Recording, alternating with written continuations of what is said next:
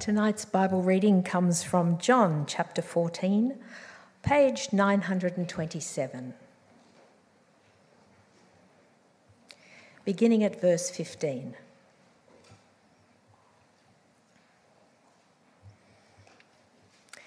If you love me, keep my commands, and I will ask the Father, and he will give you another advocate to help you and be with you forever the Spirit of truth.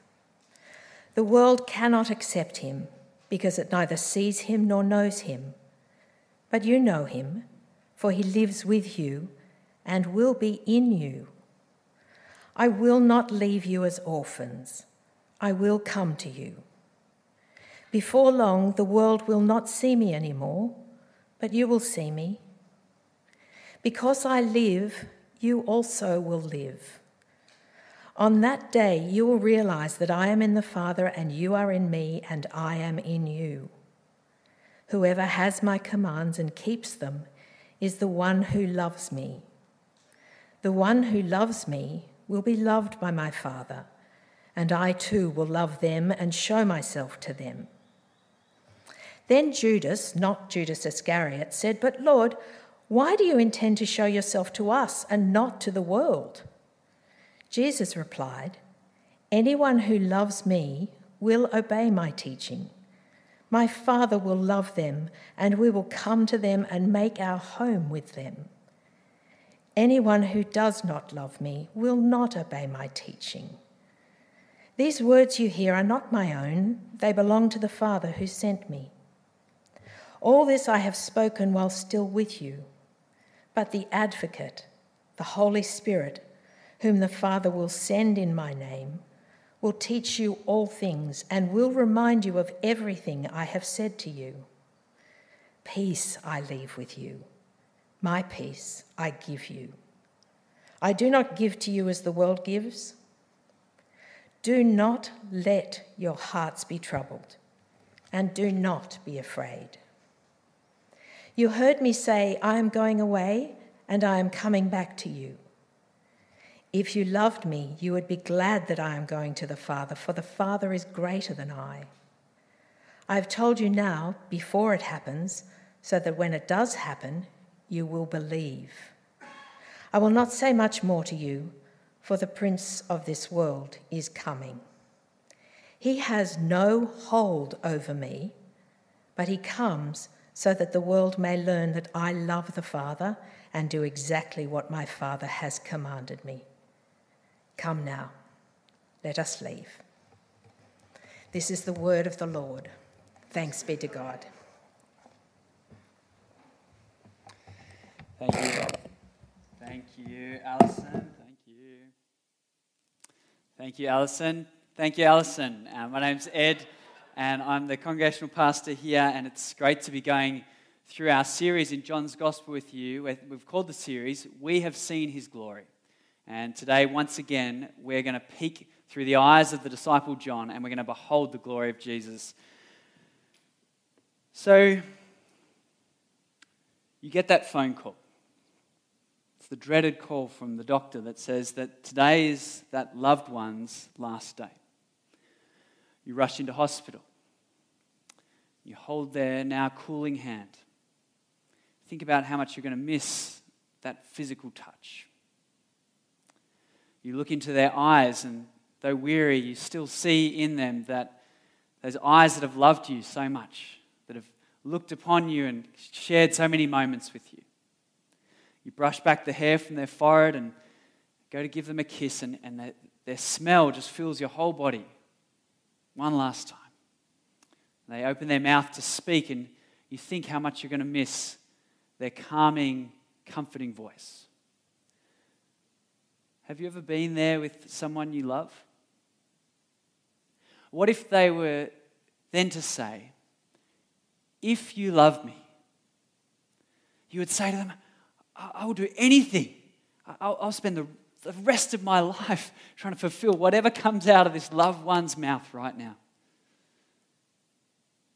And that's exactly where Jesus' disciples find themselves in this last meal with the man they had left everything to follow.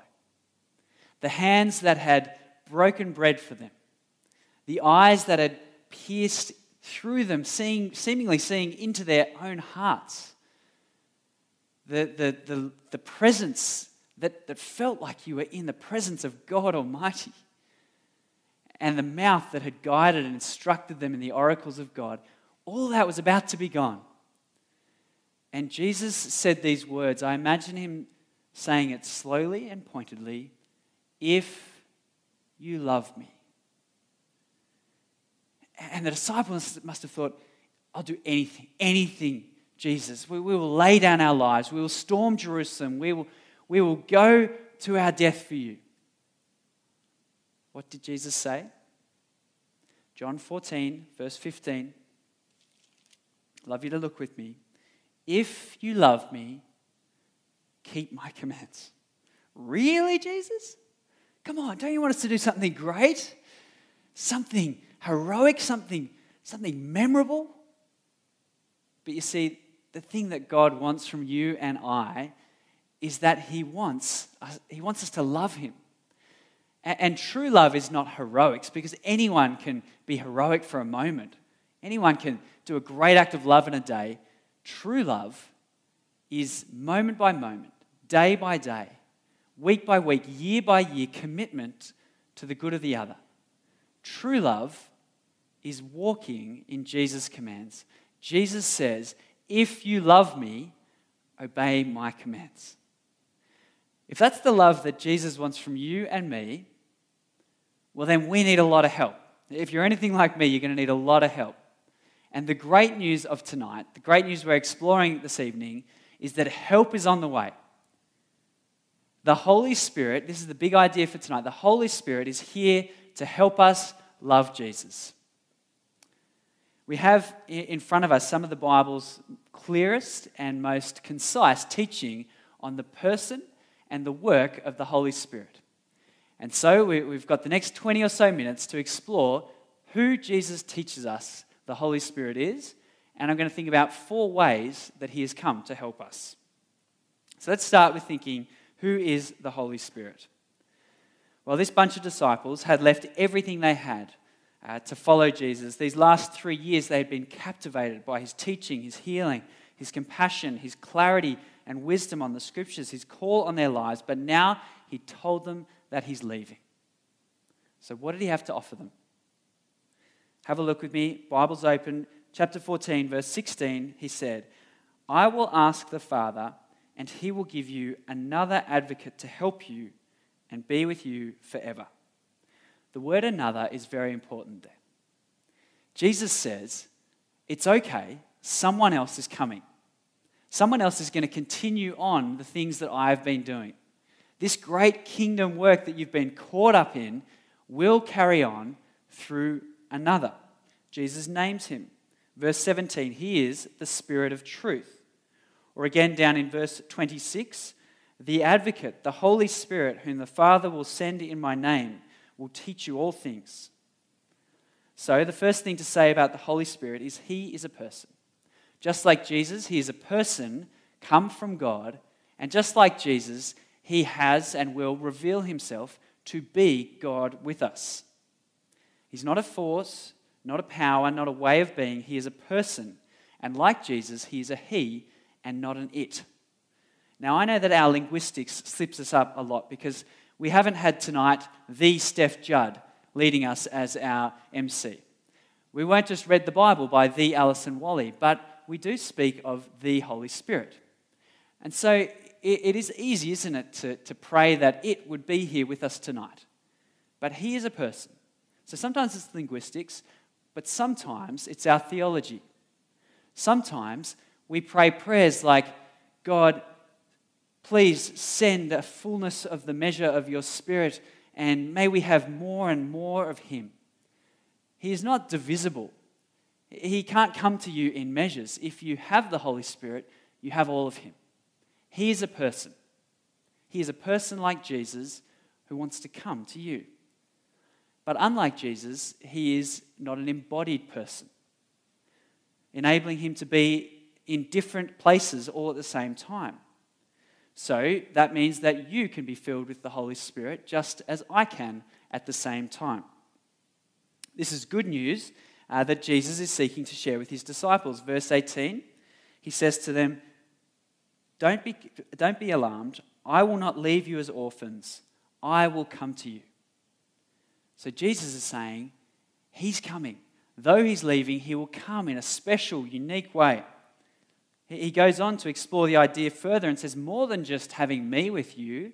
Verse 20, uh, sorry, no, verse, yes, on verse 20. On that day, you'll realize that I am in the Father, you're in me, and I am in you. Kieran, is my microphone working? Or, okay, great.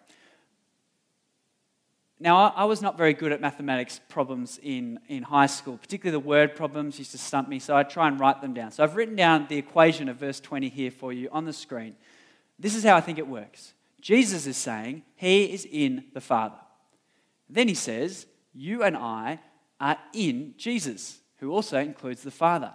Therefore, in some wonderful mystical way, Jesus and the Father are coming to make their home in us. How remarkable that the God of the universe will come and reside in you and me.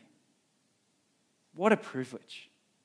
What an honor that you can have God in you. God wants to make his home in you. Well, what exactly does he want to come and do in us? Well, to work that out, we need to explore a word that we've brushed over twice before, and that is the word advocate. Uh, Jesus tells us that the Holy Spirit will come to us as an advocate. The literal word Jesus used when speaking to his disciples was the Greek word paraclete. You might have heard that word in your Christian life. Uh, it's a word that Bible translators have had a few goes at translating. Here's some of the different words they've used to translate the word paraclete. They've said that the Holy Spirit is a helper. The paraclete is a helper, a comforter, an intercessor, a counselor. The literal meaning is one who draws alongside to offer help.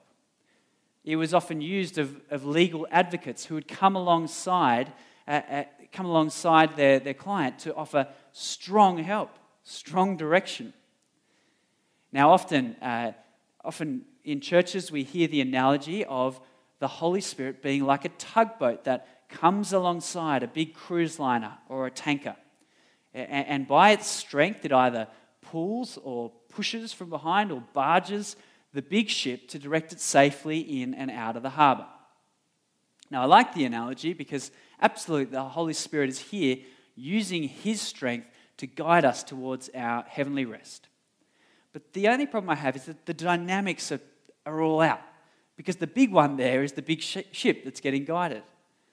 Uh, we, are, we are far inferior to the Holy Spirit who comes and dwells in us. I like to think of ourselves more like the little one year old toddler learning to walk, who has as their helper a loving mother who comes alongside them.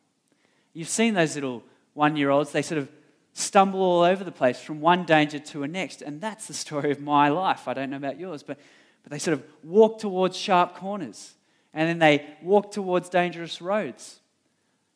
And the Holy Spirit is like that loving mother who guides and directs their child in, in, the, in the safe way to walk. But sometimes, because He loves you and He wants you to grow up, sometimes He'll let you walk towards sharp places to, or, or, or hot things to realize that hot things burn. Sometimes he'll let you touch sharp things to realize that sharp things cut. Sometimes he'll let you taste sin to see that sin stings, sin hurts, and it cuts. And then, like a loving mother, he says, Have you learnt your lesson now? Do you understand that that is not good for you? Walk in this way. Well, sometimes, like that loving mother, he just whips us up and carries us to safety because that's sometimes all that we need. So, the Holy Spirit is our helper, here to help us, here to guide us into life, life to the full, walking with Jesus. So, let's start thinking about uh, how the Holy Spirit is here to help us. I've got four ways for us this evening. The first is that the Holy Spirit helps us remember Jesus' teaching. This section of John's Gospel that we're reading tonight is the longest recording of Jesus' teaching in the whole of the Bible. From chapter 13 right through to chapter 17. We've spent two weeks prior, we'll spend three more weeks thinking about this one section of Jesus' words spoken to his disciples. And it was all spoken the night before he died, the night before the greatest trauma of all of these people's lives. Does it ever get you asking, how do they remember it all? Was Peter there saying to John, John, you've got a pen and paper, get this down. This is good stuff. There was no one recording it on social media, you know, uploading. Jesus, drop the mic tonight, guys. Check this out. How do they remember? Jesus gave them a hint. Uh, verse 26, he says, But the advocate, the helper, the Holy Spirit, whom the Father will send in my name, will teach you all things and will remind you of everything I've said to you. Friends, the reason I trust that you have the words that Jesus that came off Jesus' lips on that final night sitting in your lap right now is because the Holy Spirit was there to help John. Help John recall those words. The Holy Spirit was also there helping the disciples ratify and testify that, yes, these were the words that Jesus spoke. The Holy Spirit was also there uh, amongst the early Christians, tra- uh, transcribing these words down so that accurately, so more people could hear the good words that Jesus spoke. The same Holy Spirit was there in 367 AD when Athanasius wrote his Easter letter declaring which letters of the New Testament were the canon of Scripture, uh, recognizing that across the churches everywhere we have all received that these are the words that Jesus spoke. The same Holy Spirit was there throughout the ages, helping as one generation from the next pass these scriptures on to us. That same Holy Spirit is at work in the, the translation committees that take the Koine Greek, the ancient Greek, and translate it into the English that is now sitting on your lap. Friends, the reason you can trust that you have the words of Jesus on your lap is because the same Holy Spirit who spoke these words through Jesus, the same Holy Spirit has worked from generation to generation to bring you these words, to remind you of Jesus' truth, his teaching. So, firstly, the Holy Spirit helps us to remember Jesus' teaching. Secondly, he helps us to obey Jesus' commands. Jesus couldn't have been clearer, could he? Verse 16 of chapter 14. Uh, 15, sorry. If you love me, keep my commands. Verse 21. Whoever has my commands and keeps them is the one who loves me. Verse 23. Anyone who loves me will obey my teaching. Do you know about the Five Love Languages book? Gary Chapman, 20 million copies sold. it's about how you give and receive love. And so people say to you, I'm a acts of service kind of person, or I'm a gifts person, I'm a words of affirmation person, I'm a physical touch person, a quality time person. Well, Jesus' love language is commandment keeping. It's not particularly sexy, it's not particularly romantic, but that is because Jesus is not your lover, Jesus is your Lord. And so it is right for him to command you in the ways that you should live. It's how we express that we trust that He is a king, that we should follow His words, that His teachings are good, and we should trust them and walk in them. Friends, if you want to show Jesus that you love Him, show it by keeping His commands. As is always the case with Jesus, nothing He asks you to do is something that He Himself hasn't done first. So Jesus showed his love for God, his Father, through perfect obedience. He showed it through obedience even to death, even to death on a cross. There's an obscure little phrase in the book of Hebrews that gives us a really powerful insight into how it was that Jesus lived his life of perfect obedience. See if you can pick it up as I read these words to us. It says, How much more then will the blood of Christ, who through the eternal Spirit offered himself unblemished to God, cleanse our consciences from acts that lead to death, so that we may serve the living God. Did you pick it up? That third clause there Christ, through the eternal Holy Spirit, offered himself unblemished, spotless, perfect obedience to God so that he could cleanse our consciences, cleanse our hearts, and bring us back to the Father. Friends, it was the Holy Spirit who empowered Jesus to offer his life, all of his life, including and especially his death on the cross, to his Father. That Spirit that lived in Jesus now lives in you. The same Spirit that helped him do that is the Spirit who is in you. So I want us to reflect on three ways that the cross of Jesus Christ teaches us what obedience is like. Firstly, uh, obedience can be lonely and is often ridiculed. As Jesus walked his path of obedience to the cross, he was abandoned by his closest friends. He was mocked, spat on, beaten up, uh, ridiculed for his obedience, especially by the religious. I find that the self righteous are most put out by obedience to Jesus. So I know of a senior minister who today told his church that he is being obedient to Jesus' command to go to the ends of the earth and, and teach in, in a gospel poorer part of the world. And I can imagine that that minister is going to get lots of snide and cutting remarks over the next little while. As he walks in obedience to Jesus' commands, sometimes it's going to hurt others. Sometimes others are going to, going to come in and leave you alone or, or cut in and, and, and belittle your obedience. Secondly, obedience can be really, really painful. For those who haven't watched The Passion of the Christ, let me save you two hours and seven minutes of excruciating pain and torment, basically showing that the cross was incredibly painful. So I have watched Christians be obedient to Jesus and leave relationships that they have worked out uh, sexually or spiritually inappropriate. And it hurts.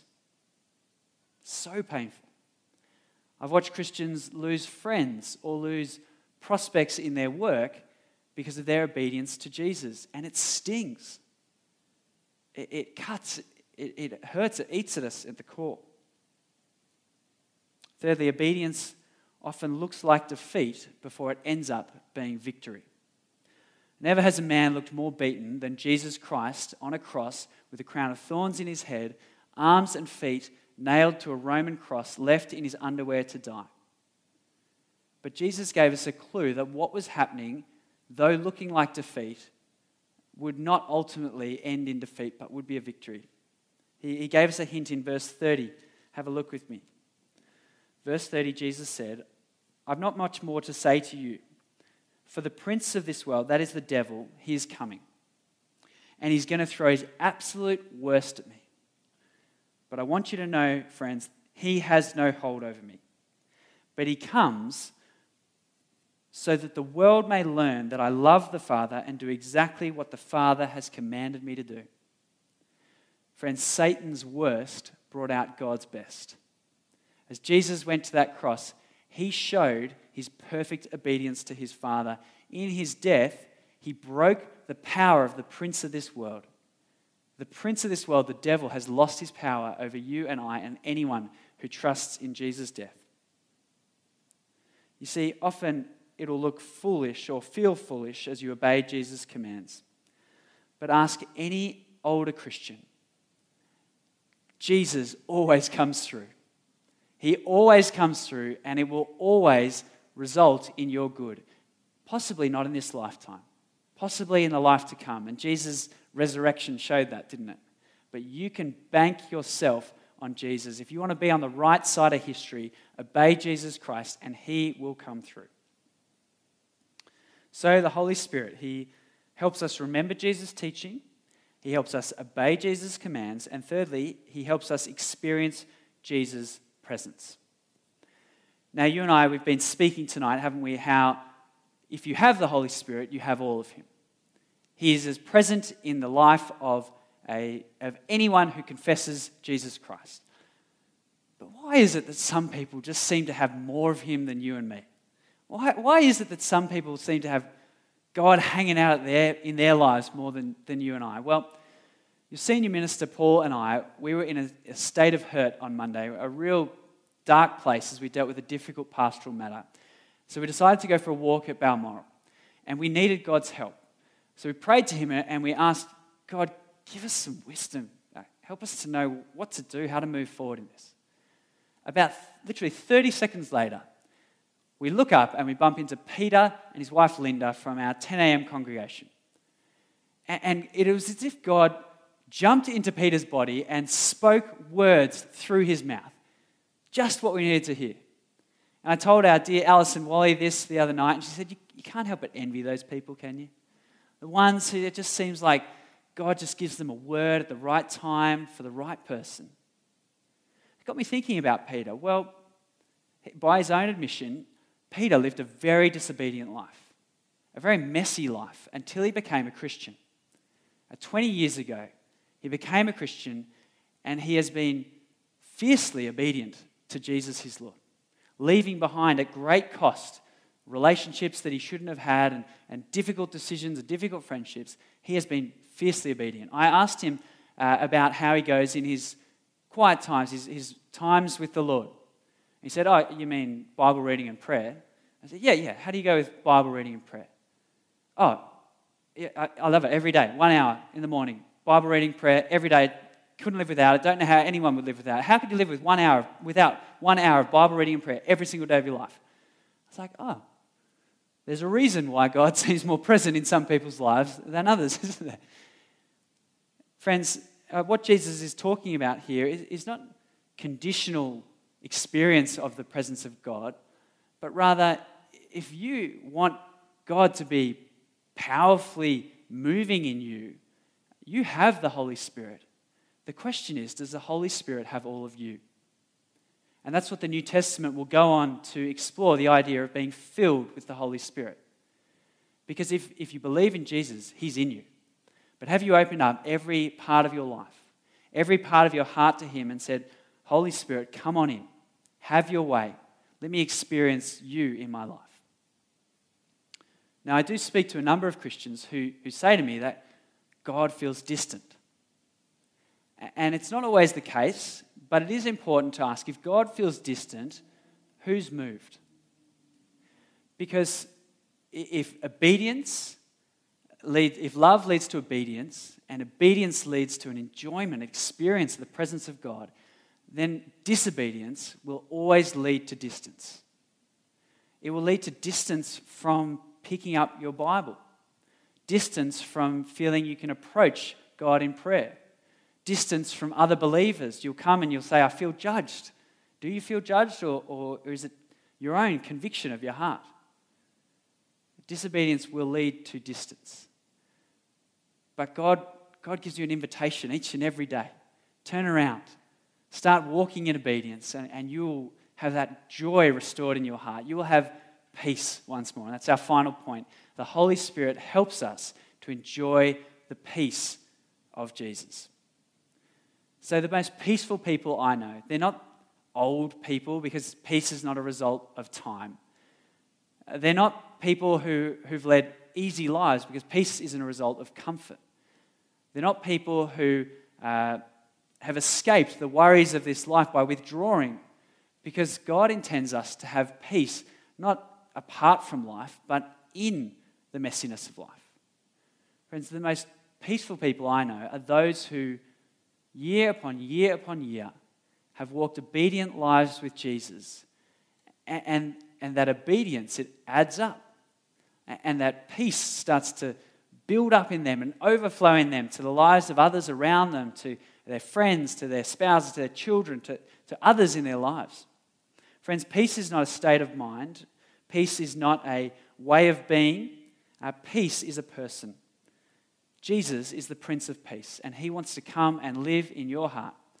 And you can be filled with that wonderful peace of Jesus through the power of the Holy Spirit. So, I want to finish with an application for you and I. Everyone can do this as we come out of this message that God has spoken to us today. And that is I want you to commit to an act of personal, private obedience to Jesus. Loving, personal, private obedience. Something that you don't tell anyone else about, but it's your, it's your way of showing your love for Jesus. So I'll tell you about an old one for me. When I used to ride, when I first started working here at this church, I used to ride my bike to church. And there was this uh, little bike crossing, this tiny little road, just from here to there, not far at all. But it had a red bike light that took forever to go green.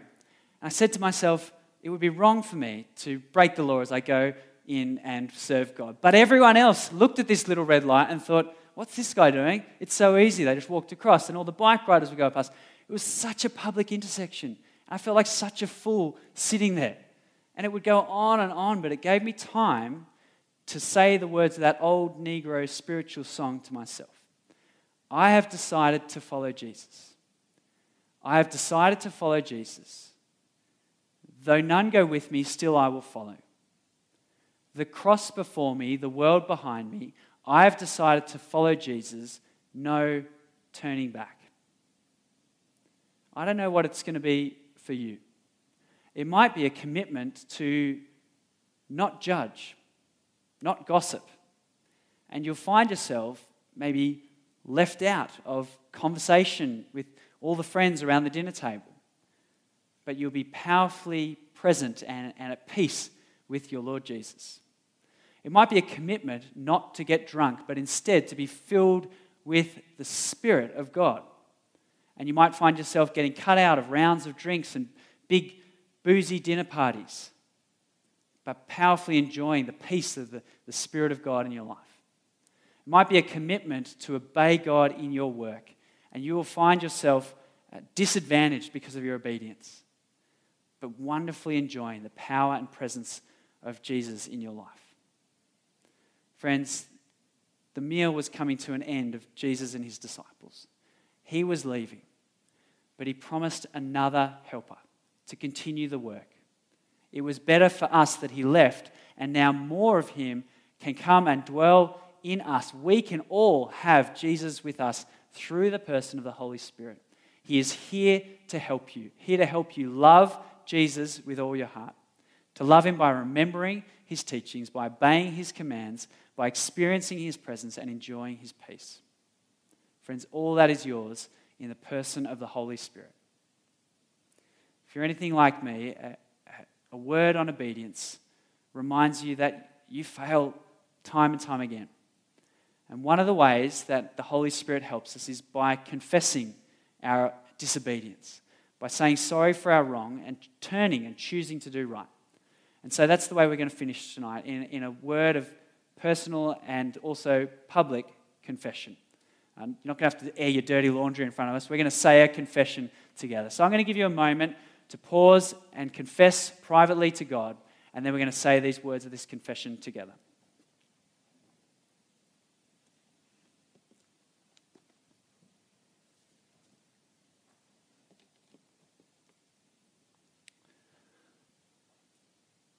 Let's confess together.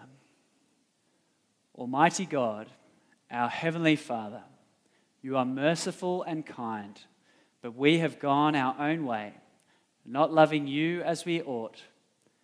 We have sinned against you in thought, word, and deed, and in what we have failed to do. We deserve your condemnation. Father, forgive us. Help us to love you and our neighbor, and to live for your honor and glory. Through Jesus Christ our Lord. Amen. Hear once more these words from Hebrews Jesus Christ, through the eternal Spirit, offered himself unblemished, perfectly obedient to God his Father, to cleanse your consciences, to cleanse your heart, to wash you and make you clean. You are forgiven, you have confessed your sins, you are forgiven to walk in obedience the rest of this day. Friends, please stand as we rejoice in God's love in song.